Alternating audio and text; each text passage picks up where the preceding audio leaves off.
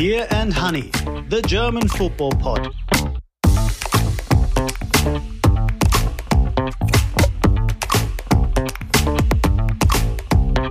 Beer and Honey, the German football pod.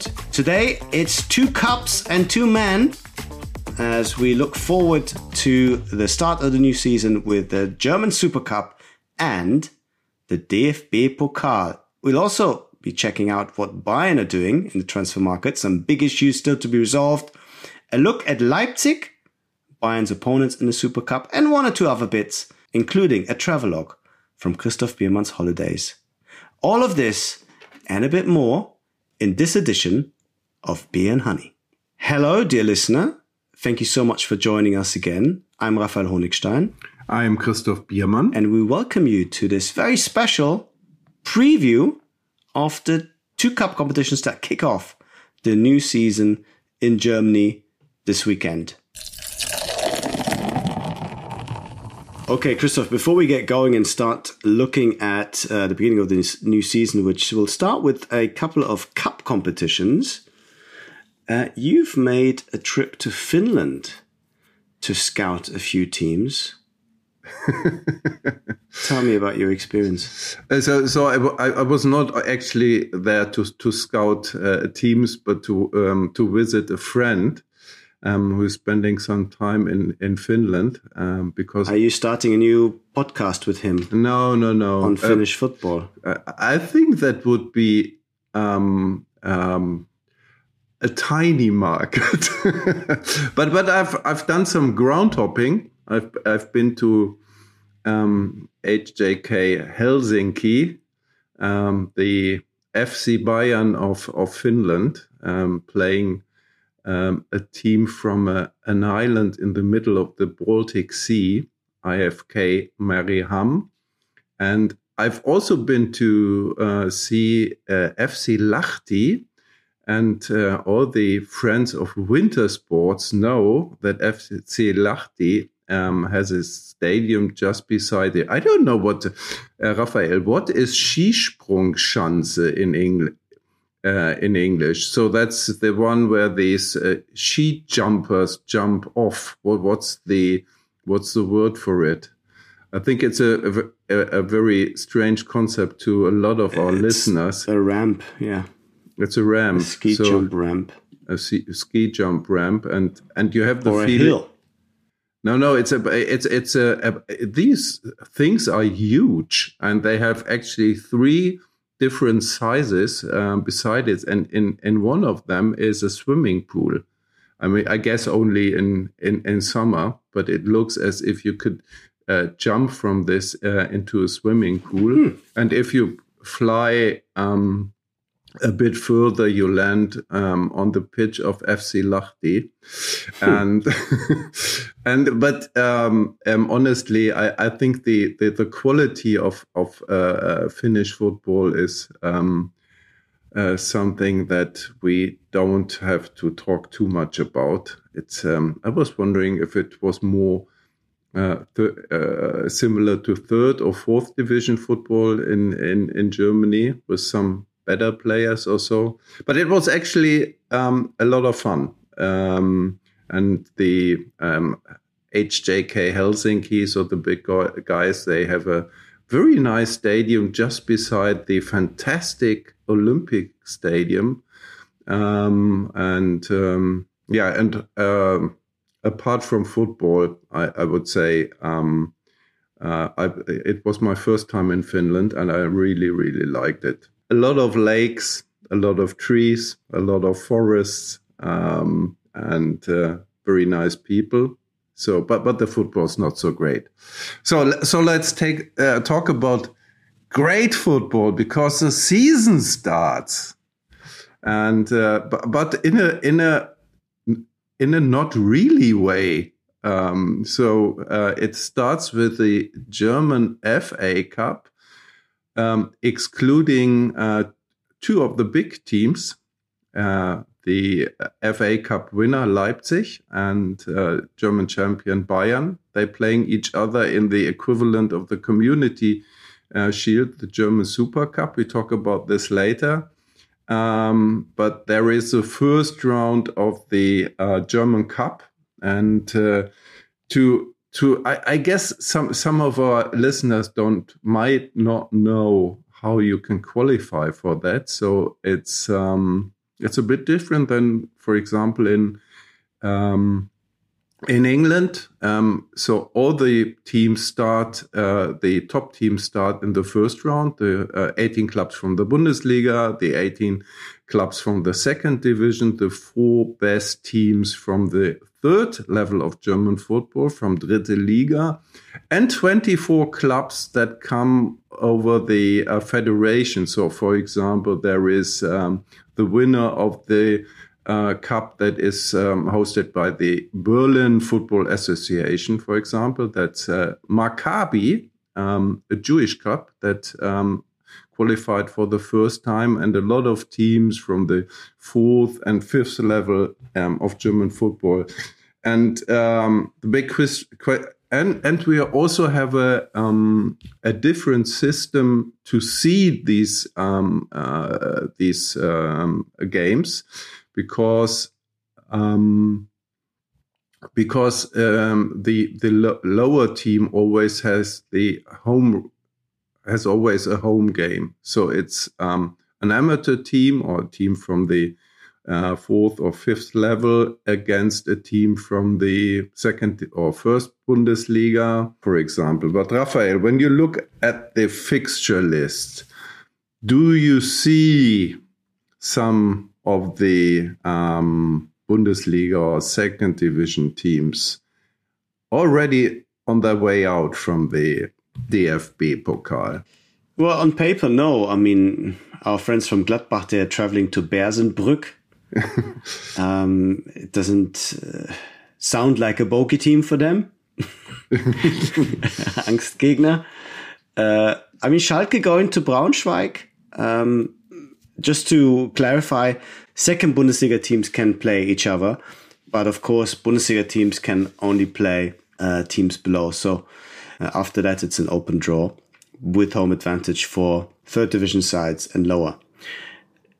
If you ask me, Christoph, about a potential banana skin, as it were, my eye is immediately drawn to a club that's very close to your heart, VfL Bochum and their trip to Arminia Bielefeld because Arminia Bielefeld are now in the third division, but they really are a very historic Bundesliga or Bundesliga 2 side. So I think going to the Alm, as it's called, could be a difficult trip for Bochum. What do you think? Yeah, that's true. Um, it's also a kind of local derby uh, although um, both teams are not too close to each other. But um, in the 11 years when um, Bochum was hiding in the second division, um, Bielefeld was the closest you could get in Bochum as a local derby. And so there's a fierce rivalry between the two. It's a bit difficult for Bielefeld right now. As you said, they have been surprisingly relegated one season from the Bundesliga and the next year from the second division. Now they are like uh, uh, vanished in a third league, starting with the defeat the new season last weekend at Dresden. And they had to put together a complete new team. Uh, the only player left from the past is the uh, most popular player in Bielefeld for ages, Fabian Klos, um, the center forward. So, but you're right. It's it's it could be a banana skin for uh, for for VfL Bochum. Also, a very interesting one. Big name would uh, was a Bundesliga match uh, many years ago. Is Rot-Weiß Essen uh, playing Hamburg, uh, second division Hamburg uh, Rot-Weiß Essen, a big club from the Ruhr area with a big tradition, former German champion, also have been hiding in the lower leagues for a long time. They haven't been even to the fifth level of of, uh, of German football. Um, a classic. Um, um, I think here is a chance for another um, uh, round of learning Fußballdeutsch. Learning Fußballdeutsch with beer and honey. chaos club. What's the equivalent of a chaos club in English? I'd say a basket case. But uh, yeah, chaos club, I think, is self self explanatory. Yeah. Yeah, so so um, Rot-Weiß Essen, so they are not a chaos club anymore, but they have been for a long time. They went bust in the past and and and returned and and so on. Um, then I think probably a a very heated affair, very difficult, more from the uh, security side of, uh, of things is Lok Leipzig uh, playing Eintracht Frankfurt. So it's you, you, would think, well, where, where's the problem?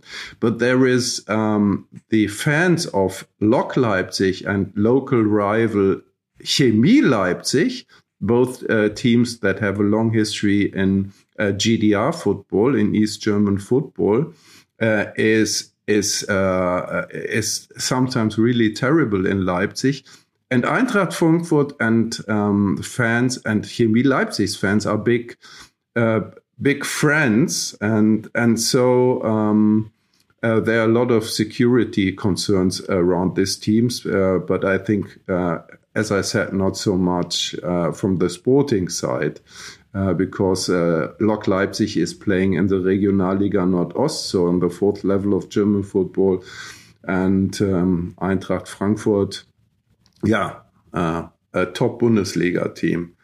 What else do we have? Um, well, one interesting matchup to point out is FC Astoria Walldorf against Union Berlin, not because it's necessarily your second favorite club in Union, but because Waldorf Astoria, no, because Astoria Walldorf have an interesting history.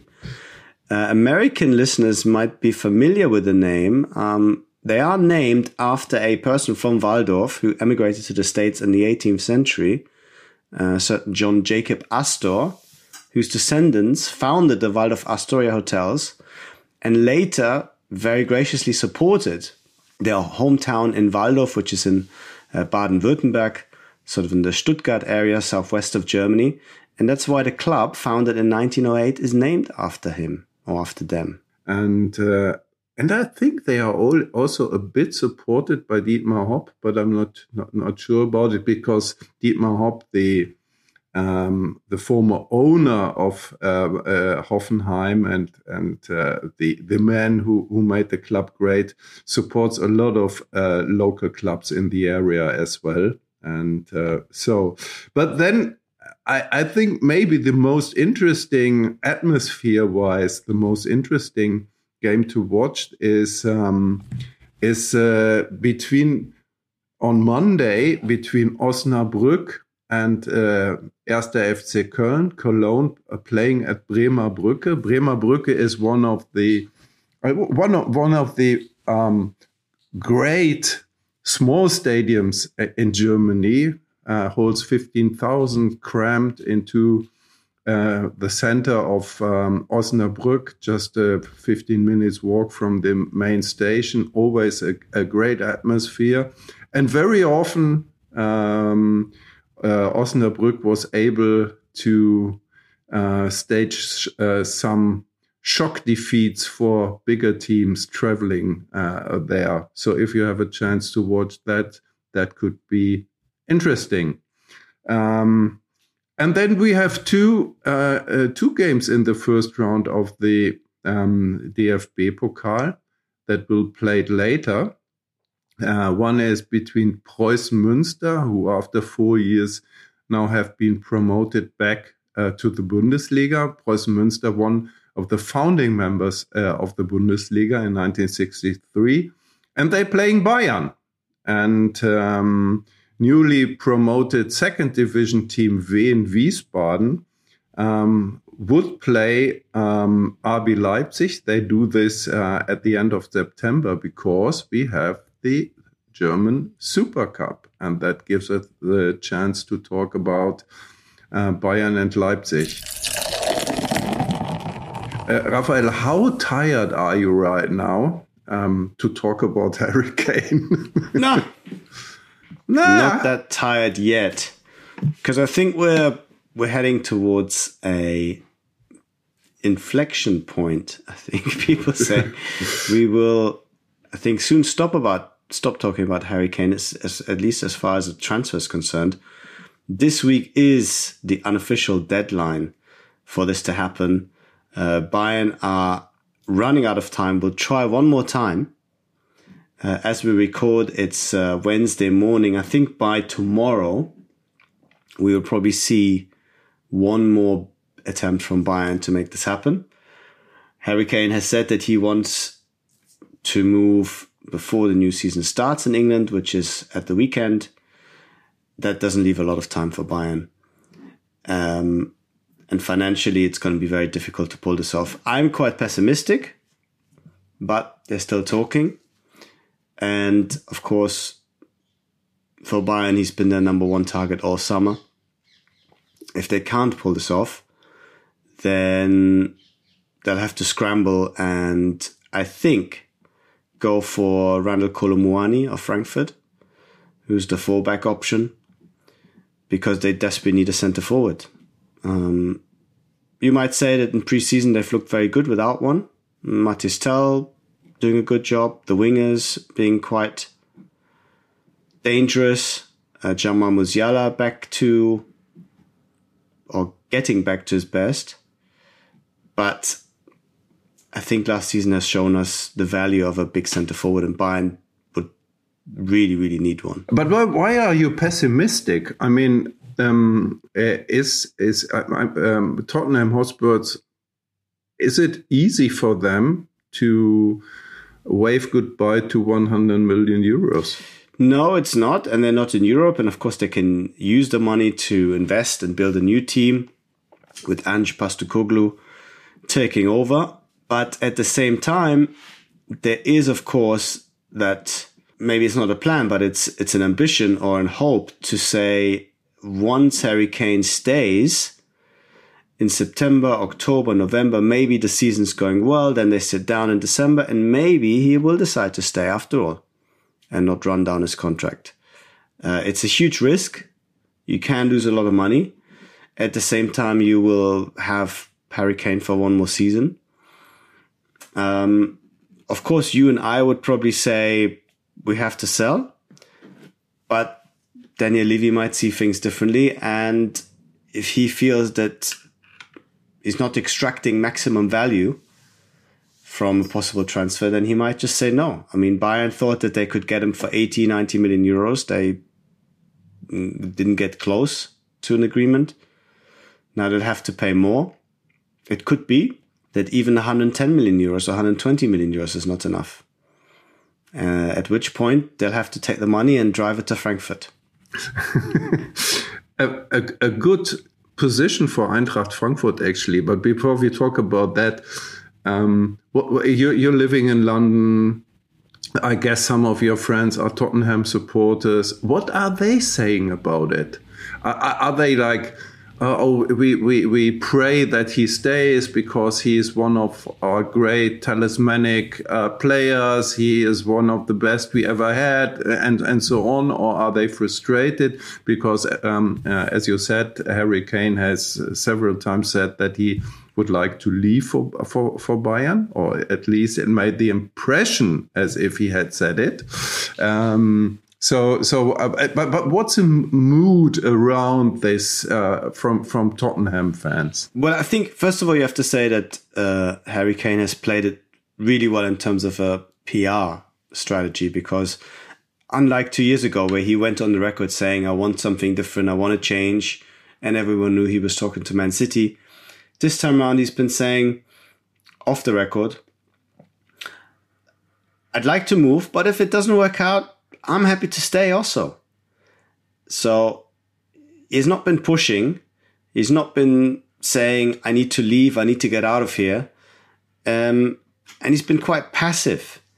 And I think Spurs fans find it easy to relate to that because they understand why he would want to play in the Champions League, why he wants to, wants to win trophies. But because he seems so relaxed about it and because he's been letting it known that he likes the new coach and he can see himself also staying, you don't get a lot of resentment towards him at the moment. And in the end, it's going to be similar to what might be in Danny Levy's mind. Once he stays, maybe there's a chance to win him over. Maybe, you know, Spurs are really rejuvenated and are being transformed the way Arsenal have been transformed under Arteta. And suddenly Kane realizes, oh, we can be competitive and we can win. And then they stay. So uh, they're still, I think, quite hopeful that this will have a happy ending. And if it doesn't, I don't get the sense of of real anger or resentment towards him because I think they realize why a move to Bayern or let's say another club abroad would would hold uh, quite an appeal for him. Bayern is very much under pressure with all of this. Um, my my impression is that they didn't play their cards well, um, being so so open about uh, Kane being kind of their only option, um, and it feels a bit um, if they can't sign him like a defeat, and um, if they they would sign somebody else like Kolo Muani, they um, yeah, it's it's it, it's it's not also a great um, uh, uh, uh, uh, it's not also also a great striker that they're signing. Maybe maybe the one with a better future even. Um, but like yeah second choice. I think that's right yeah. and also and also um, as i said it's uh, the price tag for Kolo Muani is um, probably much higher now than it would have been four weeks ago or six weeks ago. I think you're right, Christoph. It it was a very risky, or is a very risky endeavor to talk to Danny Levy for the signing of Harry Kane, even though he's only got one year left, and you think the logic of the situation would would make it easy to do deal. I think that's what they initially thought. They thought, okay, Harry Kane has said yes to us that's the most important, that's the most difficult thing to pull off. A player who's got one year left, there's always an agreement to be found. But it might be a little bit different in this case. And it certainly didn't help that Uli Hoeneß came out and made all these statements about Tottenham buckling or caving in. That wasn't smart. I'm not sure it had that much of an influence, but it certainly did not help. And if it doesn't work out, of course, then you also have to question Bayern's strategy of being very cautious and incremental in their bids. You know, they didn't say, okay, here's what we bid and maybe a little bit extra, and that's the deal. They they went very low initially. I think 80 million euros, which you can say that's not low at all for for players got one year left, but I think it was not realistic. And it then took them three or four weeks to get to the point where they are now. So a lot of time has passed and now they're scrambling. And I think if they don't pull this off, then the new leadership of this club will be criticized for for spending the whole summer targeting number one player not getting him. That's something that's embarrassing for, for a club like Bayern who always like to think that they can get any player in the world. Maybe not uh, Messi or Cristiano Ronaldo, but um, Mbappe, but in the level below, in their mind, they're always in contention for these players. And and failing to pull this off would, would be seen as, as a failure for sure. Um, it's it, but the whole Kane uh, saga is only part of uh, one part of the and the, by far the most important part of this transfer summer for Bayern. Also, they haven't um, signed a right defender yet. What they wanted, uh, obviously, they don't get Kyle Walker from uh, Manchester City. Uh, they will play against Leipzig um, with Sven Ulreich in goal because uh, Manuel Neuer has got a, a, a little operation, um, had a little operation going on. So before we see him back on the pitch, it will, will take a while. And Yann Sommer this week has left to um, to Inter. But let's start with the um, uh, with the right defender and Walker and um, another is this another defeat on the transfer market. Yeah, you can see it like that. I mean, uh, Thomas Tuchel targeted him personally. I think this was very much the Thomas Tuchel idea. Under normal circumstances, Bayern, I'm not sure, would have pursued him quite as much. He's 33 years old. He's going to cost a lot of money in terms of wages. He might cost, would have cost some money in terms of uh, transfer fee with one year left on his contract. But Thomas Tuchel really felt that uh, both on the pitch but also off it in terms of his character, his position in the dressing room, his attitude towards football, Walker would have been a really useful addition for this team. Somebody to mix things up a little bit. Um, and that's why they went for him. And I think inside the club, they're probably not that disappointed that it hasn't happened. They feel as long as Benjamin Pavard is there, uh, they have enough cover in that position with Mazraoui and Stanisic behind them. So it's not a problem position as such, but of course Walker would have been, if not an upgrade, then certainly a very useful addition. I'm not sure they will actually go for another right back, which shows you that it's maybe not a, a huge priority as a position. It was more about Walker himself. But the goalkeeping situation, now that's very complicated and problematic. Yann Sommer had a, basically the opportunity to leave again on his own terms because he didn't want to be the number two behind Neuer, or perhaps more accurately, he didn't want to be the number one on call until Neuer comes back. Because even though Neuer has had a setback in his recovery time, he will come back. And at that point, whoever is the number two goalkeeper at that moment, or the number one goalkeeper for the time being, will have to seize their position and give back the gloves to to Manuel Neuer. Yann Sommer didn't want to do that. He's gone to, to Inter. Alexander Nübel, the number three keeper, also didn't want to do that. He's been loaned out again. And that leaves us with Jan Ulreich, uh, not Jan, um, Sven. Sven Ulreich, who is a deputy uh, goalkeeper who's been there for a long time and who last had a, a lengthy run of games in 2018 when Neuer got injured before the World Cup on his shoulder and actually didn't do so well, mm, especially in the semi final against Real Madrid, where Bayern had one of their best games in the last few years in the Bernabeu, but Ulreich made a terrible mistake. Also, Rafinha didn't look so so great in that game, and Bayern drew two two, having lost the first game two one. And Bayern are in exactly, exactly the same position they were when Neuer got injured. They're looking for somebody who will come in, who's better than Ulreich, but who's also not so good that they will refuse to go back on the bench when Neuer returns.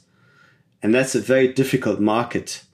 You know, you want a big character, you want a goalkeeper who is ready for the challenge, but at the same time, he's supposed to say, ah, but when Neuer comes, of course I go on the bench. Happily. Yes. And Christoph, you know that goalkeepers don't tend to be characters like that. Yeah. Um, the, the two names that have been discussed uh, uh, recently is Bono, the Moroccan goalkeeper, and uh, David De, Gea. De Gea. Um, both of them, I would say, uh, almost veteran goalkeepers. So, so maybe you, the idea behind it is, uh, yes, they are goalkeepers, but they are old enough to to approach it with some kind of semi-retirement. Yes, and I'm happy about it. Um, sitting on the bench behind Neuer. I mean, at least in theory. Um, but I doubt if this theory is is really uh, working. I doubt it as well. I mean, in an ideal world, Bayern would now sign the long-term successor to Neuer and say to them, "Look, you've got a year, one and a half years left to be the understudy, to learn from Neuer, to understand the club, and then Neuer will retire, and that's it." But Neuer is so powerful still that Bayern are not in a position to make this promise to anyone, which perhaps is their own fault because they should be in charge, not Manuel Neuer. For all his fantastic performances and the great things he's achieved at Bayern, I think they've become slightly over dependent on him in that respect. But these people who might be the long term successors for Neuer, they're not around now in August. You might get them next year. So you still need a short term solution now. And that short term solution again has them scrambling. They tried David Raya from Brentford, very good keeper. Excellent keeper. They tried to loan him Bayern because it was clear that if you sign him, then you have a problem. If he starts saying, I want to play and I'm better than Neuer and all these kind of things that you'd expect the goalkeeper to say. And the loan didn't work out because Brentford only have one year left with him, had only one year left on his contract and said we can't we can't loan the guy out and then lose him for nothing. He will we will only do it if he signs a new contract. He didn't sign a new contract. Now they sold him to Arsenal. Yeah, it's it's not good. It's not good because for all the positivity that is coming out of Bayern in terms of what they're doing on the pitch, because Tuchel Tuchel has been very demanding and very hard on the players during preseason. But actually on the pitch, they look very refreshed and look a lot happier and look like a team that wants to play football again. And everybody is happy on the ball and isn't hiding and kind of this strange insecurity that we saw towards the end of last season. That seems to be gone for the moment. That's great news. But you're going into the season as it is now with your two key positions not fulfill, not being sorted the goalkeeper and the centre forward. And I'm sure that makes Tuchel, if not nervous, then at least slightly annoyed.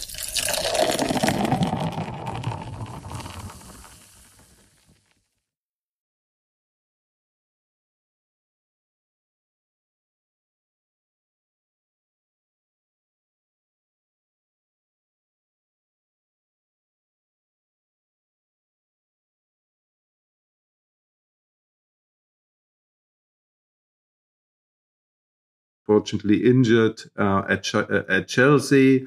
Uh, Konrad Laimer on a free transfer to Bayern, and Dominik Szoboszlai uh, went to Liverpool. We talked about it, and they, there are a lot of new names coming in. I mean, they have uh, they have uh, this um, highly talented um, Belgian forward Loïs Openda coming in from Lens.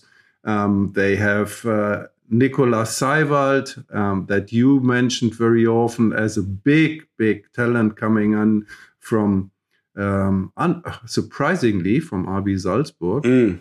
I, I, don't, I'm always surprised how they manage to pull these transfers off. But um, okay, they and also coming from Salzburg, a very talented other center forward, Benjamin Sesko, Fabio Carvalho on loan from uh, from Liverpool and uh, Christoph Baumgartner coming in from Hoffenheim. So a, a very interesting, very interesting to see um, how they. Uh, I mean, it's it's it's a kind almost a kind of new teams. Uh, still a lot of the core players from from last season in the team. A lot of veterans also, like the uh, eternal. Um, Yussuf Poulsen also in the uh, still in the squad, or Emil Forsberg, who are there for ages. But but it it it uh, it will be very very interesting to see uh, if this new team with so players that were so important for for the old one uh, can can be a real contender uh, uh, this season. Yeah, I agree with you, Christoph. I mean, it's huge changes in this team uh, almost a, a, spine gone, if you will. Um, if you think of Szoboszlai and Gvardiol and, and Conny Laimer, especially. And Andre Silva also left. Sorry? And Nkunku. But at the same time, some really exciting young players coming in. You mentioned quite a few of them. Also, Christoph Baumgartner has been uh, playing really well for the uh, Austrian team recently. Uh, a couple of young kids from PSG. Um, it's yeah, it's going to be a really interesting team, really interesting team. And the game against Bayern will give us a good indication just how quickly Marco Rose will find a way of, of putting them all together. It might take a bit of time because if you suddenly have three or four of your starting 11 gone, it's not going to be so straightforward, I think, especially for young players to, to make the move up. But Seiwald in particular, I think, could be one of the stars of this uh, Bundesliga campaign. Just love the way he plays. Should be should be great game on Saturday night. Really great game. Yeah, next week uh, we will talk about um, a bit of the about the German Cup and the Super Cup, but mainly uh, we would like to ask our listeners um, for the for your questions. Um, what do you want to know from us? Uh, what shall we talk about um, before the start of the season? Uh, season starts off um, Friday in a week. Um, Werder Bremen playing Bayern, and then the other eight games on on Saturday on on Sunday. And um, yeah, and we'd be happy if you send us your questions uh, via. Uh, Steady HQ or via uh, social media on Twitter, for example. Is it still Twitter? I, I still call it Twitter. So yeah, um, mailbag it will be uh, on next week, and um, and then probably we can c- close the uh, chapter Harry Kane or reopen it as a Bayern player. Either way, it's going to be exciting. Right, that sums up our Super Cup and DFB Pokal preview show with a bit of Bayern transfer market problems thrown in for good measure. Thank you very much for listening. I'd just like to remind you that uh, we are still very much dependent on your support. With the new season approaching quickly, we need still a few more subscribers.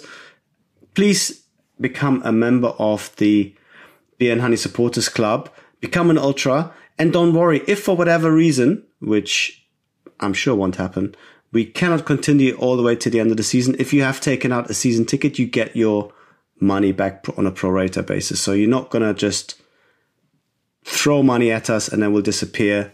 You will only pay for what you will actually able to listen to later on. So please support us if you can. Uh, a lot of you have already supported us. We've had some amazing um, support behind the scenes from one or two hardcore listeners. Thank you very much for that again. And if you can put the word out, uh, we'd be very appreciative of that. Um, all right, we'll speak again next week. I was Raphael Honigstein. I was Christoph Biermann, and we say bye bye. Bye bye. Beer and Honey, the German football podcast.